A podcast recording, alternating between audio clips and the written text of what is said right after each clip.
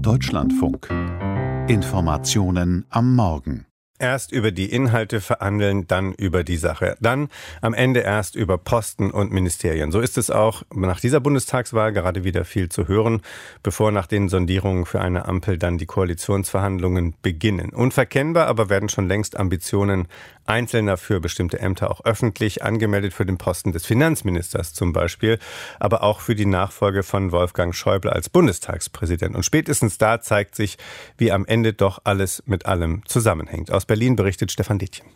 Ja, für mich ist klar, dass man erstmal die Inhalte, das, was man verändern will. Wir führen keine Debatten über Ressorts. Es geht um Inhalt. Das steht, das steht tatsächlich am Ende der Gespräche und da will ich auch nicht. Ich ist überhaupt nicht, das sage ich aus voller Überzeugung. Es ist überhaupt nicht Zeit für Personaldebatten. Das war und das ist das rhetorische Grundrauschen aller Koalitionsverhandlungen. Aber es ist nur die Oberfläche. In den Schubladen der Parteizentralen liegen seit langem Zettel voller Namen und Posten. Es geht nicht nur um die Regierung. Der Poker um das Spitzenpersonal der Republik begann im Frühjahr mit dem höchsten Staatsamt, das als letztes bei der Bundesversammlung im kommenden Februar zu besetzen ist. Herr Steinmeier hat in diesem Amt für Kontinuität in den letzten Jahren äh, gesorgt, hat richtige Worte gefunden und deshalb haben wir für ihn Sympathie. Schon im Frühjahr ließ Christian Lindner Unterstützung der FDP für eine Wiederwahl von Frank-Walter Steinmeier als Bundespräsident erkennen.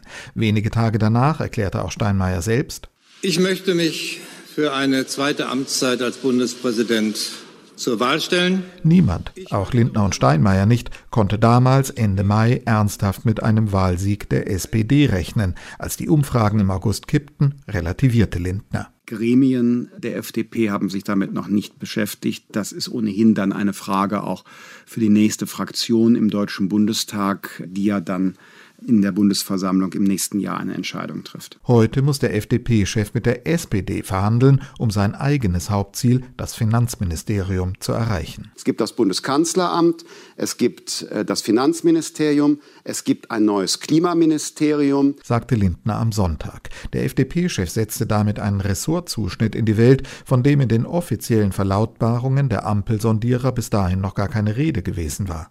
Die Botschaft aber war, versehen, wie Lindner tags darauf nachschob, oder wohl kalkuliert, in der Welt für jeden ist etwas da, das Kanzleramt für die SPD, für die Grünen das Klima und für ihn selbst das Finanzministerium. Die äh, Konkurrenz ist da, ohne Frage.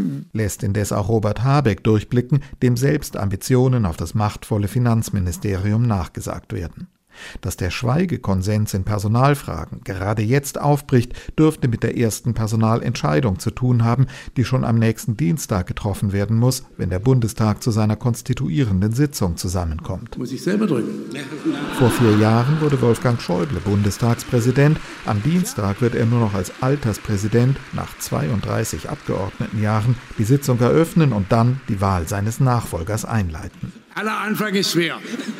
Traditionell stellt die stärkste Fraktion den Bundestagspräsidenten. Schon ist in der SPD eine Debatte entbrannt, ob ein Mann, etwa der bisherige Fraktionschef Rolf Mützenich, oder eher eine Frau, zum Beispiel die ehemalige Integrationsbeauftragte Aydin Ösus, in das vor allem prestigeträchtige Amt gewählt werden sollte.